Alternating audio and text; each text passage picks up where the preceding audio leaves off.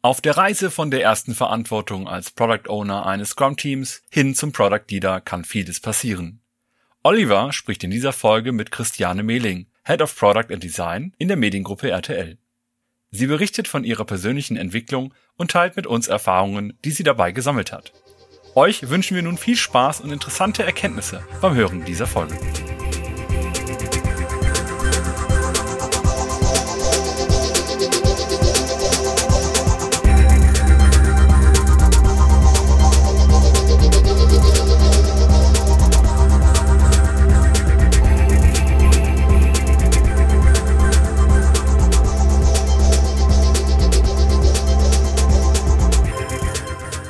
Heute haben wir auch wieder einen persönlichen Erfahrungsbericht bei uns, bei den Product Ownern. Und das Thema soll sein ähm, von Ownership zu Leadership. Und bei mir ist Christiane Mehling. Hallo Christiane. Hallo Ali. Christiane, magst du dich mal kurz unseren Zuhörern vorstellen? Gerne, das mache ich. Ähm, den Namen hast du schon genannt. Ich kann vielleicht noch ergänzen, äh, was ich mache oder welche Rolle ich gerade ausführe und warum es vielleicht spannend ist, äh, in die Folge hier reinzuhören oder sie weiterlaufen zu lassen. Ähm, ich arbeite in der Mediengruppe RTL und äh, meine Jobbezeichnung ist Head of Product und Design äh, VOD. Ähm, das heißt, wir verantworten mit unserem Team das Streaming-Produkt TV. Jetzt haben wir ja auch eine Vergangenheit miteinander. Also wir haben uns vor einigen Jahren kennengelernt und deswegen fand ich es besonders spannend, auch zu beobachten, was bei dir, mit dir und auch mit dem Produkt TV Now passiert. Lass uns aber mal an den Anfang springen. Ich weiß, dass du von dem allerersten Scrum-Team, was bei TV Now gearbeitet hat, also dann auch mit Scrum gearbeitet hat, die Product Ownerin war. Wie war denn für dich der Schritt von vielleicht irgendwie einer anderen Arbeitsweise hin zum Product Owner eines Scrum-Teams? Ja, das war eine Riesenveränderung äh, persönlich für mich, aber auch für die ganze Organisation, weil wir ja ganz viele Bereiche gleichzeitig angegangen äh, und verändert haben für mich persönlich besprochen. Ähm, ich äh, bin da irgendwie Marke auf äh, aufsaugender Schwamm. Ne? Ich fand alles spannend, was was mir so äh, im Internet, in Büchern, äh, Podcasts und so begegnet ist und habe das alles aufgesogen und versucht zu verstehen und zu überlegen, wie wie könnte man das machen. In der Organisation war es aber natürlich so, dass wir einen Produktbereich, im Technikbereich. Haben gut zusammengearbeitet. Wir haben hin und wieder mal Deployments gehabt. Und da ähm, in den Modus zu kommen, äh, in ein Framework, was es gibt, mit äh, all den Vorteilen, die es hat, die Leute mitzunehmen und zu sagen, das ist jetzt kein Blödsinn und äh, wenn wir uns ducken, dann geht es an uns vorbei, sondern wir meinen es ernst. Wir glauben daran, dass wir auf den Endkunden gerichtete Produkte besser bauen können, wenn wir in kürzeren Iterationen unterwegs sind. Ähm, könnte uns weiterhelfen, könnte für den Team Spirit besser sein. Das war schon Arbeit, weil jeder einzelne Akteur in der Gruppe sich verändern musste. Und das geht von Managementbereich, der natürlich Ziele reingeben kann, aber aushalten muss, dass der Weg zum Ziel vom Team definiert werden kann, über Entwickler, die auf einmal eben nicht nur äh, 300 Seiten Konzept hingeschmissen bekommen, sondern äh, mitdenken, Akzeptanzkriterien formulieren oder also dieses ganze Handwerkszeug, Akzeptanzkriterien, warum eigentlich User Stories, was sind Personas, warum brauchen wir die? Das war echt so eine komplett äh, neue, also nicht neue Welt. Das, die Themen gab es natürlich schon, aber für uns einfach neu. Ja, und da war gut was los. Man hat viel äh, Anschub gegeben war aber auch interessant zu sehen, wie alle Leute sich äh, mit diesen ganzen neuen Herausforderungen so beschäftigen und ähm, eben auch für die Organisation spannend, weil wir sowas in unserem Produkt zumindest noch nicht hatten und erstmal lernen mussten, äh, wie die Regeln funktionieren, warum man in eine Review kommt, dass man da in Diskussionen kommen soll, dass man eben auch belegen können sollte, äh, was man gebaut hat, wie das performt. War sehr interessant und so der erste Schritt in Richtung Kulturveränderungen in, in einem sehr großen Ausmaß, den ich äh, da mitgemacht habe. Ich finde es total spannend, dass du jetzt sehr allgemein über die Organisationsveränderungen, die Herausforderungen und auch, dass man erstmal sich an eine andere Arbeitsweise oder an eine andere Herangehensweise, vielleicht auch an Arbeiten mit einem anderen Mindset gewöhnen müsste, musste, ne, und sich da eingegroovt hat. Mich würde aber interessieren, was du so persönlich als größte Herausforderung in dieser Zeit oder so am Anfang gesehen hast, weil du hast ja auch vorher sehr klassisch als Produktmanagerin gearbeitet und auf einmal konntest du gewisse Dinge sehr wahrscheinlich nutzen, aber manche Dinge für dich persönlich waren sehr wahrscheinlich auch sehr herausfordernd.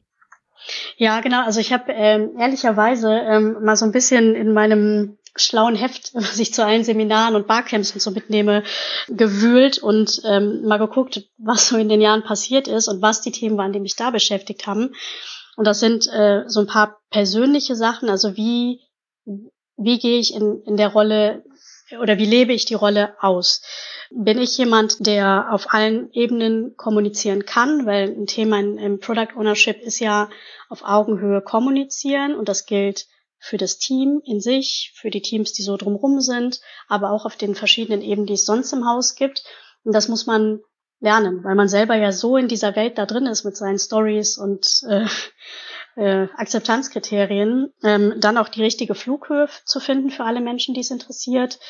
Ich persönlich fand wichtig, einen guten Weg zu finden zwischen Anforderungen von allen Seiten, vor allen Dingen aber auch dem Kunden, einsammeln, bewerten, priorisieren sich dann aber auch durchsetzen, wenn man weiß, das ist jetzt der Weg, den wir gehen, das ist äh, der Backlog-Item, den ich jetzt äh, als erstes angehe und auch genug zu kommunizieren, dass man ähm, die richtigen Infos aber von Leuten bekommt, die einen ähm, vielleicht nochmal umstimmen könnten, also durchsetzen versus Harmonie, einen guten Weg finden, der dem Business hilft, hilft, dem Kunden hilft.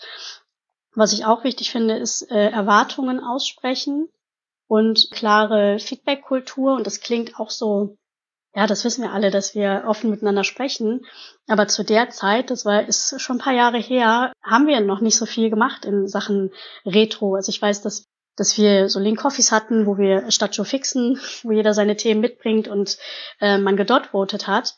Aber wenn man auf einmal alle zwei Wochen mit Leuten in der Retro sitzt, die alle im Veränderungsprozess sind, und dann kriegt man da Sachen vor den Netz geknallt, die man weder hören will noch äh, glaubt, dass sie stimmen und vielleicht aber auch schon, äh, dann merkt man halt, wie sich die Menschen alle zwei Wochen mit dem Feedback beschäftigen und irgendwas mit sich selber tun und verändern.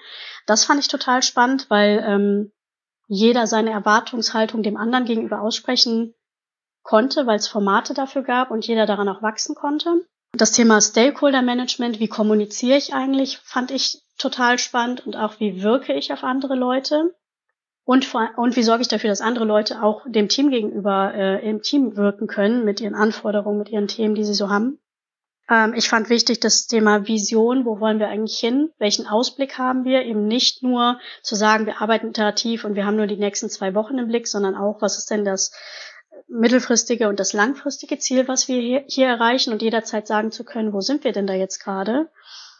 Und so ein ganz, ganz praktisches Ding war, wie schaffe ich das denn, wenn wir noch nie Reviews hatten, dass Stakeholder in eine Review kommen und sich das angucken, was wir da gebaut haben. Das waren so die ersten Themen, die mich beschäftigt haben und an denen wir im Team dann gearbeitet haben, wie wir all das schaffen.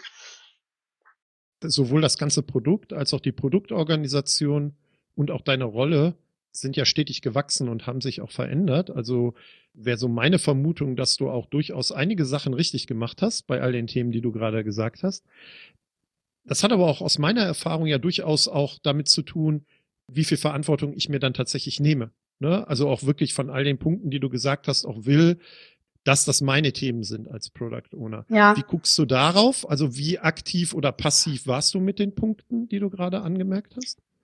Aktiv, also Ownership, das, das war das größte Ding, wenn man in diese Rolle kommt und sich der Fokus auf dich in der Rolle ähm, bewegt, dann muss man es auch ausleben und zwar mit Haut und Haar. Und das war auch so ein Learning für mich. Man muss halt einmal definieren, was erwartet denn die Orga von der Rolle Product Owner und was muss die Rolle erwarten können, wenn sie äh, diesen Titel dann äh, oder eher äh, den Titel inne hat. Aber ein bisschen Product Owner geht nicht. Das ist also man muss es mit Haut und Haar ähm, ausführen, äh, damit man eben auch ein Team erfolgreich führen ähm, ja führen kann und äh, Themen bearbeitet bekommt. Und auch das ist eine Herausforderung, weil man ja auch lernen muss, wie wird man denn Product Owner? Und da gibt es kein Patentrezept. Man kann alle Bücher der Welt lesen, aber es hat eben auch ganz viel damit zu tun, wie das persönliche Mindset ist und wie man die Rolle lebt. Jeder hat Stärken und Schwächen. Man muss halt zusehen, dass ähm, man sich nicht verstellt und sich alles aneignet, was es gibt, sondern das, was einem dann auch gut steht und was man in der Rolle braucht. Und dann die Teams sinnvoll ergänzen. Das finde ich ist auch noch mhm. wichtig. Ja, ist so ein Punkt, authentisch bleiben, ne? Also die mhm. Dinge nehmen, die zu einem passen, um dann Ownership auch tatsächlich ähm, sich die Ownership zu nehmen.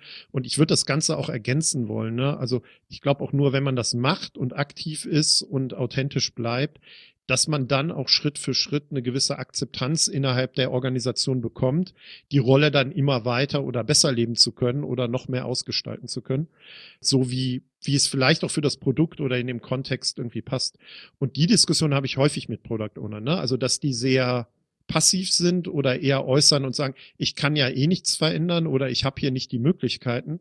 Also da ist mein Tipp und ist schön, dass du das so ein bisschen ähm, unterstützt, zumindest interpretiere ich dich so. Nein, man muss einen aktiven Part haben und man muss das auch wollen und zeigen, dass man es will. Ja, und auch zeigen, dass man es, dass man gewisse Dinge auch kann oder besser wird in gewissen Dingen. Oder sie lernt, genau. Ich glaube, dazu gehört aber auch, also du brauchst einen, einen willensstarken und lernbereiten Charakter, der die Rolle ähm, ausleben möchte.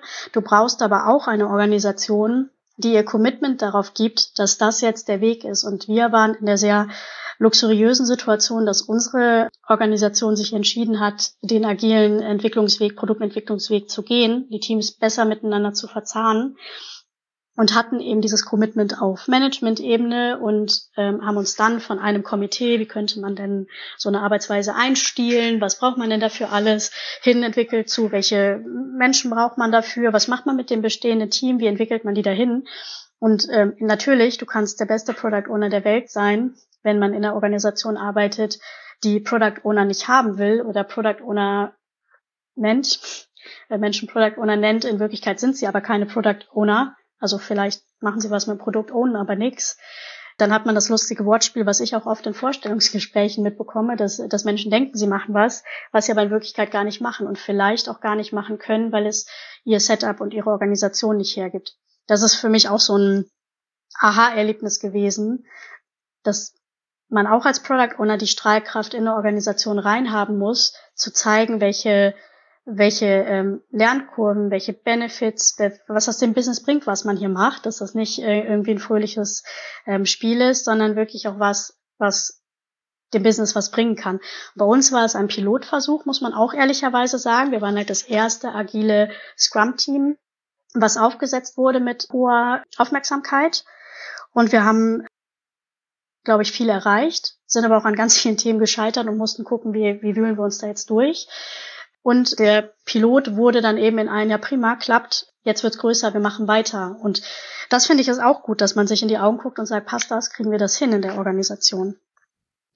Oder was braucht die Organisation noch zusätzliches, damit es halt funktionieren kann?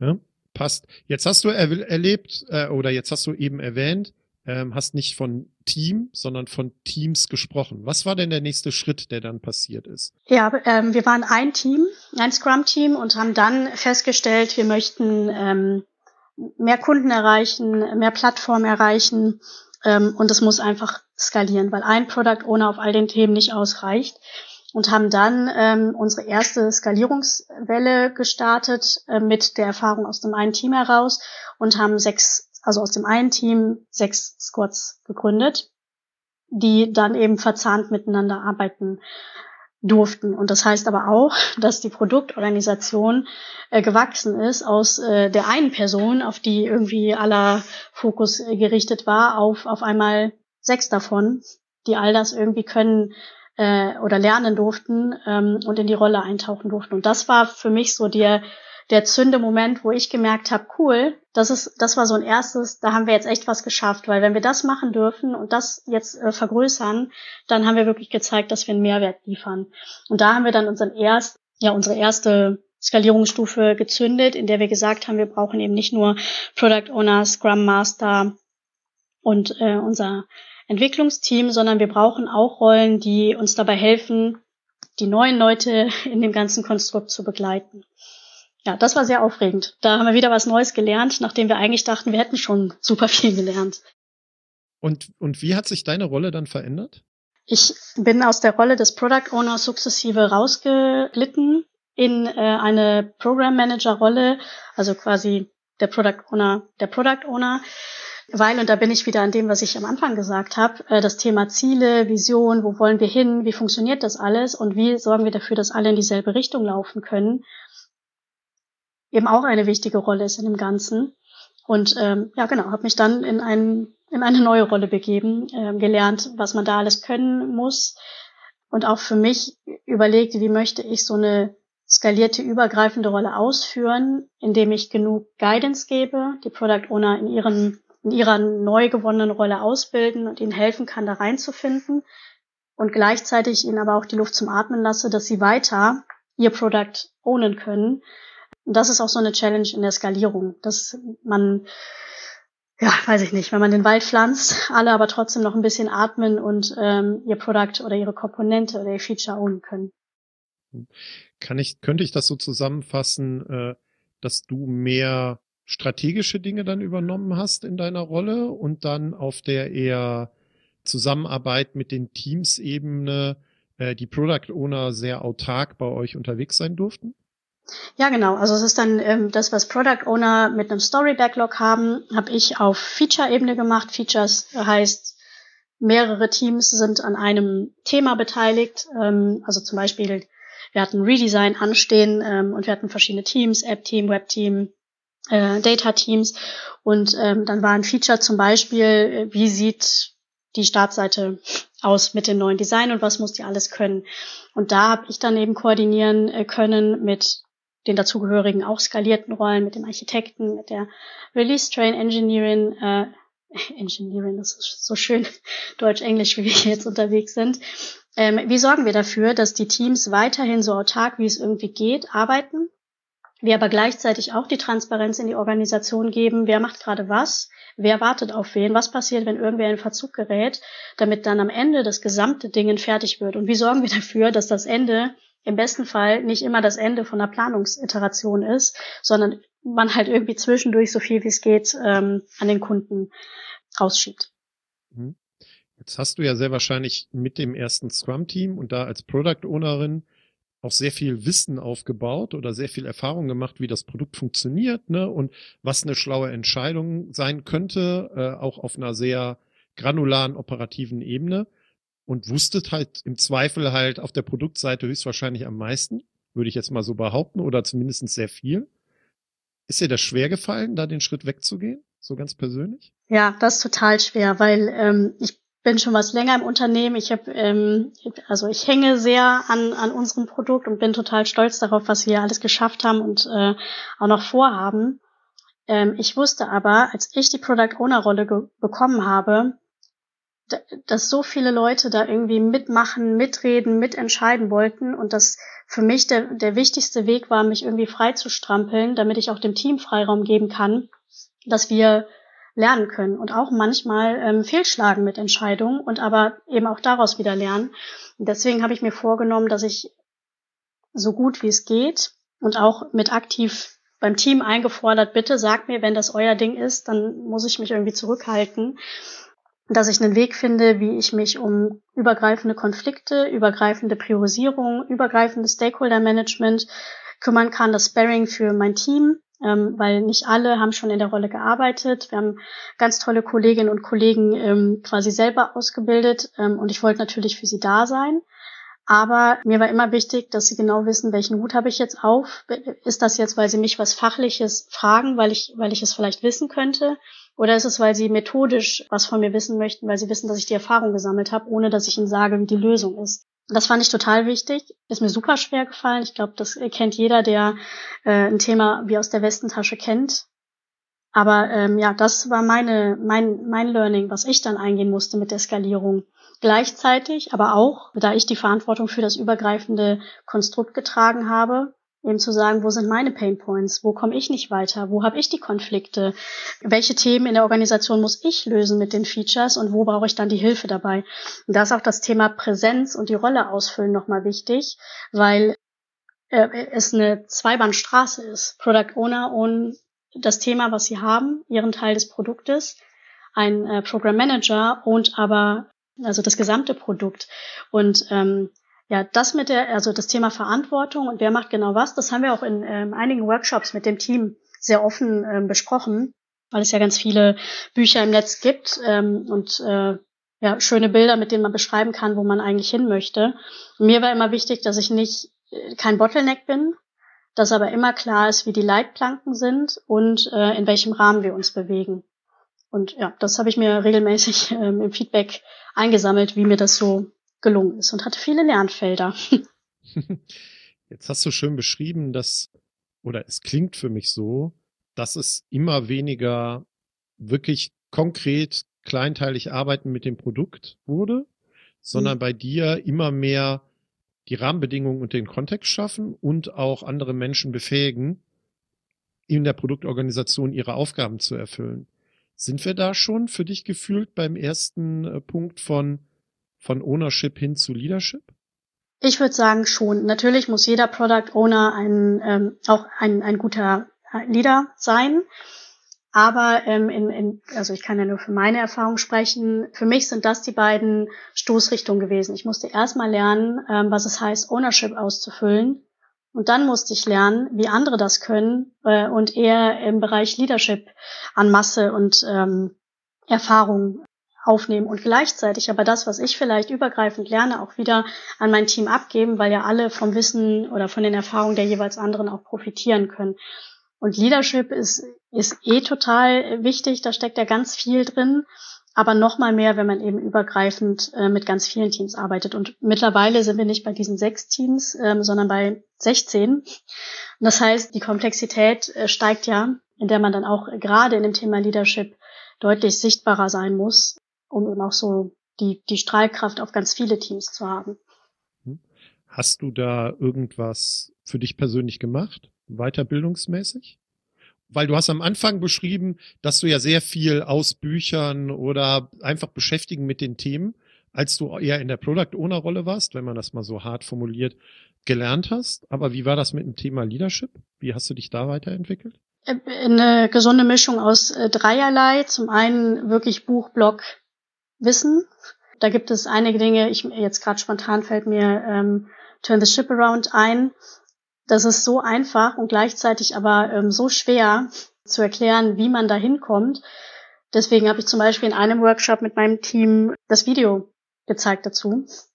Ich dachte, wenn ich ihnen zeige, was, was das Ziel ist, dann können wir vielleicht gemeinsam daran arbeiten, wie der Weg dahin ist. Das zum einen. Ganz kurz eingehakt. Ich habe David Marquet mal auf einer Kanban-Konferenz gesehen und wenn er das selber erzählt, und er war ja auch tatsächlich U-Boot-Kapitän, das ist ja nicht eine fiktive Geschichte, mhm das ist halt echt beeindruckend. Ne? Also werden wir auch gerne verlinken oder da auch nochmal einen Hinweis auf verschiedene Publikationen von Turn the Ship Around geben. Ja, vielleicht ganz kurz noch dazu, ähm, was da wichtig ist, ist das Thema Kontrollverlust, ne? Weil wenn du sagst, du machst das mit Haut und Haar und du gibst Dinge ab, dann heißt das auch, du vertraust deinem Team komplett. Ähm, wenn sie die Leitplanken oder die Ziele kennen, du schrabbelst den da irgendwie nicht rein und erzählst irgendwie was anderes. Natürlich gehe ich ins Sparring oder natürlich freue ich mich, wenn ich irgendwie Insights bekomme, was machen wir denn da genau. Aber ja, wenn das so der Idealzustand ist, dann muss man sich selber ganz viel zurücknehmen und gleichzeitig aber auch genauso präsent sein, damit das möglich ist. Aber auf verschiedenen Ebenen. Ähm, der zweite Bereich ist ähm, Sparring, Barcamps, äh, Unkonferenzen, äh, Menschen, die ich kennengelernt habe auf dem Weg, der Austausch mit ähm, unseren Scrum Mastern äh, und die ja auch in steigender Anzahl ins Unternehmen eingetrudelt sind, die Best Cases zu hören, auch mit Kolleginnen und Kollegen, die im, also im Kölner Raum zum Beispiel, die ich jetzt kennengelernt habe. Ähm, das war total wertvoll, weil ich da gelernt habe, also man denkt ja immer, man kann vielleicht noch gar nicht so viel oder man muss noch super viel lernen, wenn man in Seminare geht. Habe aber gelernt, wir konnten schon viel. Wir haben echt schon viel gelernt mit unserer Organisation und auch das zum Thema Erfolge feiern und auch mal sagen, ey, ja, gibt noch ganz viel, was wir nicht können. Aber Folgendes können wir echt gut. Ich bin, ich komme aus einem Seminar, da, da habe ich Leute kennengelernt, die noch ganz weit am Anfang stehen, was in Ordnung ist, aber ich konnte ihnen helfen, weil ich denen sagen konnte, es wird besser nach den ersten Monaten. Das fand ich total wertvoll. Und äh, dritter Bereich, äh, natürlich gibt es Seminare oder Themengebiete, auf denen man sich nochmal fokussieren kann. Das Schöne ist, wir haben ähm, bei uns in der Gruppe ein paar Themen, ähm, die wir in Form von Seminaren abdecken. Aber ich war zum Beispiel auch in dem ähm, Certified Agile Leadership Training bei Sorab, was ich großartig fand für diese äh, skalierte Rolle, aber auch nochmal für das Thema, wenn man halt so viele Teams hat, wie sorgt man dafür, den Teammitgliedern den Raum zu geben und ähm, Leadership wirklich weg von dem Experten hin zu einem Catalysten im besten Fall ähm, zu bewegen. Ja, und da, also hier mein schlaues Buch an, an Tests und Tagebucheinträgen, was ich irgendwie ausprobiert habe über das letzte Jahr, ähm, wächst stetig weiter, weil ja, es ist, es hört ja auch nicht auf. Man lernt nicht irgendwas und dann ist es zu Ende. Die Teams entwickeln sich weiter, es kommen neue Leute mit rein in die Organisation, der Kunde will auf einmal andere Sachen.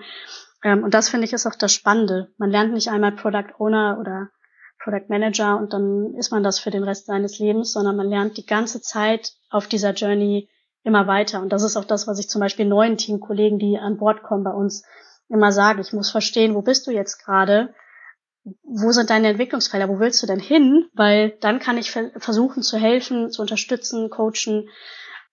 Ja, und das ist auch was, was, also das ist ja der zweite Teil meines Jobs. Ich habe nicht nur die Rolle, sondern auch das Team, äh, wo ich echt stolz drauf bin, was für eine tolle Mannschaft wir sind. Ähm, ja, und da hole ich mir natürlich auch ganz viel Inspiration daraus, wie die alle über sich hinauswachsen können in ihrer Rolle. Hm. Jetzt hast du gesagt, äh, man lernt ständig weiter, ne, um auch zum Beispiel diesen Weg überhaupt beschreiten zu können, den du gerade skizziert hast, ne, von einer Product Ownerin eines Scrum Teams hin zu, was hast du gerade eben gesagt, 16 Teams und da mhm. halt eher auf der sehr strategischen Ebene, dass dieses digitale Produkt ATV Now zu verantworten oder zumindest da im Lead zu sein. Hat das deiner Erfahrung nach oder deine, deinem Gefühl nach neben Lernen auch viel mit Selbstreflexion zu tun? Auf jeden Fall. Ich glaube, das ist in Scrum und egal welchen skalierten Prozess äh, man dann da dran dockt.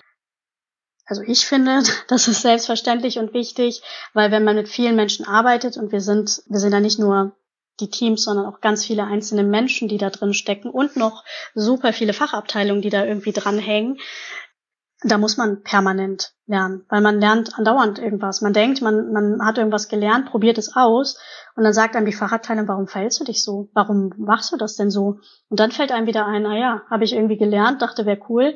Äh, die Fachabteilung versteht aber vielleicht gar nicht, warum ich mich jetzt so verhalte. Und Selbstreflexion ist super wichtig. Bei aller Skaliererei und Frameworks und so arbeiten wir ja mit Menschen für Endkunden. Und da muss man sich permanent reflektieren und lernen und auch über sich selber nochmal nachdenken, ähm, Feedback einsammeln und auch Feedback geben aktiv, damit man ähm, in so einem System arbeiten kann.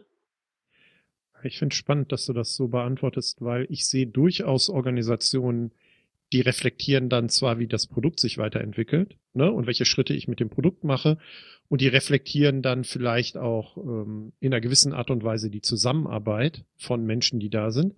Aber ich nehme diesen Punkt, äh, dass immer mehr Beteiligte und Menschen in so einem Konstrukt auch sich selber reflektieren und sich dann auch persönlich das Ziel setzen, sich weiterzuentwickeln. Mal jenseits der Produktentwicklung und jenseits der, wie sich die Organisation entwickelt, eher manchmal ein bisschen unterrepräsentiert da. Ne? Also, dass das nicht so häufig passiert in dieser Selbstreflexion und damit auch in einer gewissen Art von Veränderung. Hast du schon das Gefühl, dass das auch ein gewisser, also, dass du das gemacht hast, was Positives ist, dass du diesen Weg so gegangen bist, wie wir ihn bisher halt dargestellt haben, jetzt hier in dem Podcast und so wie er in den letzten Jahren passiert ist? Auf jeden Fall. Ich glaube, das ist total positiv, aber es hängt nicht nur an einem Menschen. Das ist ja die ganze Organisation, die sich da mit rein involviert hat. Also zum Beispiel, wenn ich jetzt dann denke, wir haben ähm, in unserem Agile Chapter oder bei den Architekten Leute, die ähm, auch Optimierung durchgeführt haben. Klar, kannst du einmal im Quartal überlegen, was hast du gut, was hast du schlecht gemacht, bezogen auf skalierte Teams. Aber wir haben dann festgestellt, wenn wir ein Feature launchen, dann sollten wir nach einem Feature direkt eine Retro machen und zwar nicht nur mit den Entwicklungsteams, sondern auch mit den wichtigsten Stakeholdern, die daran beteiligt waren. Oder wir haben einen sehr großen Launch mit einer anderen großen Firma ähm, durchgeführt, die auch skaliert arbeitet. Da haben wir auch festgestellt, man muss halt mal irgendwie die Grenzen gerade aufbrechen und äh, gemeinsam gucken, was ist gut gelaufen und was schlecht, damit man das nächste Großprojekt auch stemmen kann. Und ähm, was auch wichtig ist, ist nicht im eigenen Saft zu wissen, okay, ich weiß jetzt, was ich hier machen muss, sondern die Themen auch zurückzuspielen an die Organisation. Also zum Beispiel, ich habe Vegas-Regel, ich weiß, natürlich keine internen Details, die nicht ähm, äh, verabschiedet wurden, dass man sie weitergibt, aber alles, was wir vereinbart haben, was als Impediment oder Learning irgendwie an, äh, an das Management muss, haben wir natürlich in unseren übergreifenden Funktionen auch nach Abstimmung weitergetragen, um, um zu zeigen, wie es funktioniert oder dass es funktioniert. Das, also es kann halt dann auch passieren, dass man mal eine Rückfrage bekommt und sagt, ja, okay, hab verstanden, ihr habt das gut im Prozess gelöst, ihr habt das Projekt gut gewuppt, aber ähm, machen wir den Aufwand denn jetzt jedes Mal? Sowas ist zum Beispiel was, womit man sich dann beschäftigen muss, ja. Machen den Aufwand jetzt jedes Mal, weil wir haben ja belegt, dass es funktioniert, dass wir einen guten Kundenwert liefern können mit der Art und Weise, wie wir unterwegs sind. Wenn du jetzt so auf deine, auf, auf deine persönliche Entwicklung und auch die Entwicklung von ähm, euch da im skalierten Umfeld bei TV Now so guckst, und auch das ständige Lernen äh, und sich reflektieren und weiterentwickeln betrachtest, was wäre denn so für dich persönlich was, was du anstrebst? Damit meine ich gar nicht so sehr irgendeine Rolle oder eine Produktverantwortung, aber was sind so die Dinge, wo du das Gefühl hast, da würde ich gerne weiterlernen und mich persönlich weiterentwickeln? Ich finde, in der Rolle, in der ich jetzt bin, mit dem Team, was ich habe, ähm, interessiert mich jetzt gerade neben den fachlichen, inhaltlichen Themen wie kann ich meinen Teammitgliedern dabei helfen, dass sie in der Rolle sowohl die Product Owner als auch die skalierte Rolle wachsen können. Also ich glaube, dass ich im Bereich Coaching, Sparring dieses Jahr einiges noch vorhaben, äh, also mir vornehme, weil ich glaube, also für mich ist das auch so ein Teil zurückgeben. Ne? Ich habe in den letzten Jahren so viel lernen können, auch durch ganz viele Initiativen und Maßnahmen. Und ich glaube, dass man äh, dieser ganzen Community auch ein bisschen was davon wieder zurückgeben kann, damit auch da irgendwie ein Wissenstransfer und Austausch stattfindet. Und da muss ich halt mal schauen, wie ich das mache, während ich eigentlich auch noch irgendwie ganz viele Bälle in der Luft habe und jongliere. Also so das Thema Product Ownership und dann. Dann äh, so ein Ding, was ich mir auf die Fahne geschrieben habe, ist, wie kann ich beibehalten und zukünftig sicherstellen, dass Product Owner auch echte Product Owner sein können. Das sind so Sachen wie, wir sind in Komponententeams gestartet, und ähm, äh, beschäftigen uns mit dem Thema Feature-Teams und wenn es Komponententeams sind, wie kann man dafür sorgen, dass zumindest für einzelne Features äh, man jetzt nicht acht Teams fragen muss, wie der Stand ist, sondern wie kann man optimieren, dass halt einer im besten Fall Bescheid weiß äh, darüber, ohne dass es die Single, ähm, der Single Point of Truth ist. Aber äh, solche Themen, äh, Themen gucke ich mir an dann ist für mich natürlich auch die Frage, wir, wir machen das jetzt in unserem Team, wie kann ich dabei helfen, anderen Abteilungen vielleicht zu helfen, für die das auch spannend ist. Also das geht eher in das, äh, in das Thema Organisation rein, finde ich spannend. Und wir sind jetzt, also wir haben zwei, zwei ähm, Trains, in denen wir arbeiten aktuell. Das wird ja auch nochmal wachsen. Also ich, für mich wird spannend, wie ist das denn, wenn man auf einmal mit, ich spreche jetzt mal in die Tüte, mit fünf Trains äh, mit, weiß ich nicht, 30 Teams oder so arbeitet, äh, was verändert sich dann? Ne? Wir haben, wir haben ja iterativ gelernt, wie wir uns voran bewegen und wir haben ganz eng ähm, äh, mit, den, äh, mit dem Agile Chapter, mit unseren Technikkollegen aus der CBC daran gearbeitet, äh, wie wir uns hier im Wachstum bewegen. Für mich ist auch die Frage, wie weit wächst das alles weiter und äh, was sind die nächsten Maßnahmen, die man einleiten muss? Welche Abstimmungsrunden braucht man? Wie viele Leute mehr aus dem Haus muss man auf einmal in die Prozesse dann mit reinziehen? Äh, wem erklärt man, dass die Prozesse nicht dafür da sind, dass sie da sind, sondern dass sie dafür da sind, uns zu helfen, unsere Arbeit gut zu machen? Das ist auch sowas. Also ich glaube, ja, das sind Themen, mit denen ich mich beschäftige. Und persönlich vielleicht noch, weil es, ja, weil es mich einfach interessiert, ähm, wieder mehr in das Thema, was passiert außen um uns rum eintauchen. Wir haben uns jetzt sehr viel damit beschäftigt, wie wir das alles intern aufbauen. Ich glaube, dass ich wieder mehr draußen sein werde und äh, meine Nase mal hier und da irgendwie reinstecke und gucke, wie machen es denn die anderen. Also von anderen lernen oder sich mal angucken, äh, wie andere Lösungen gefunden haben und was man in eurem Kontext adaptieren kann.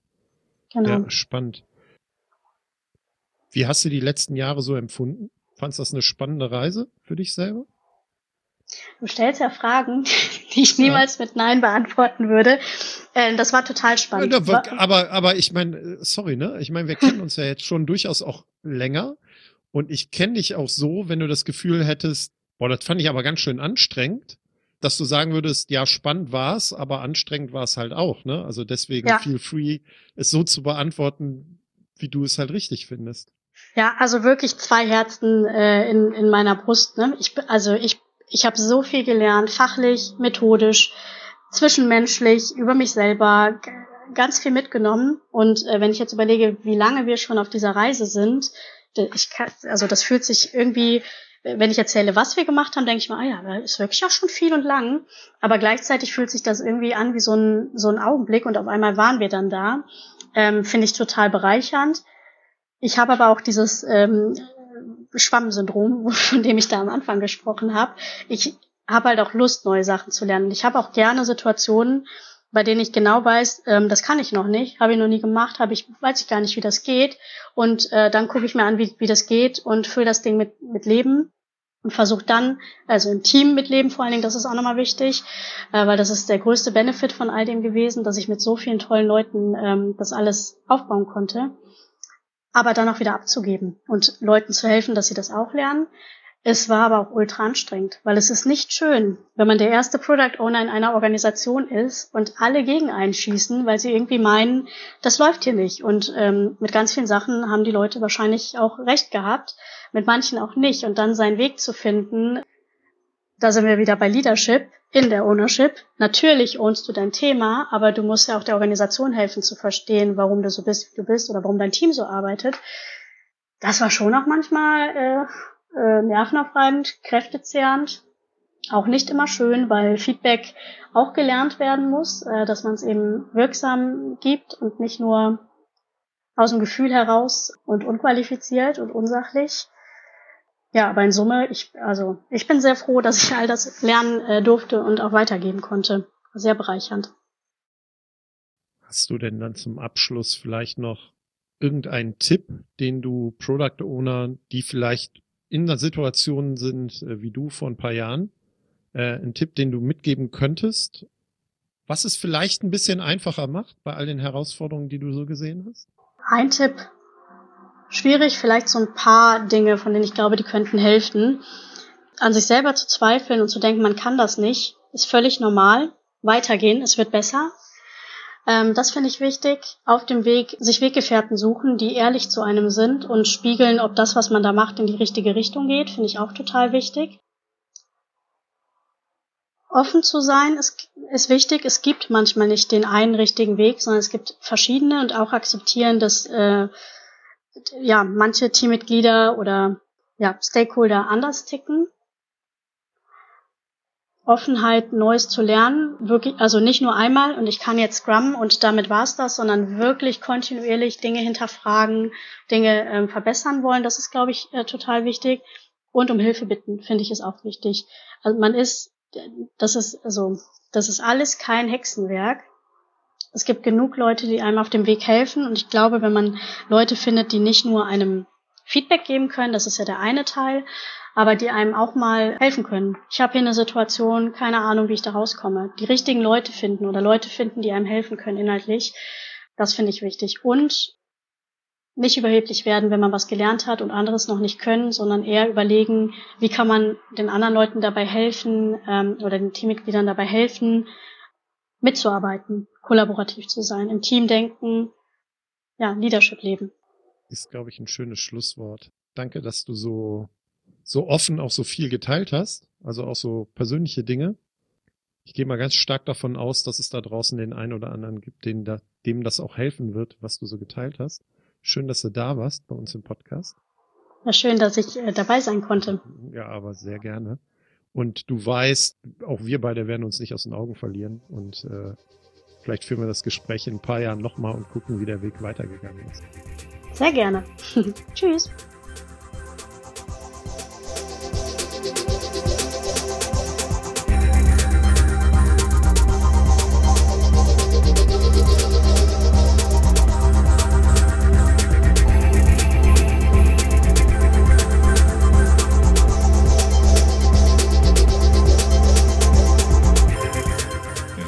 Hoffen, dass euch diese Folge gefallen hat und dass ihr den ein oder anderen Impuls daraus mitnehmen konntet.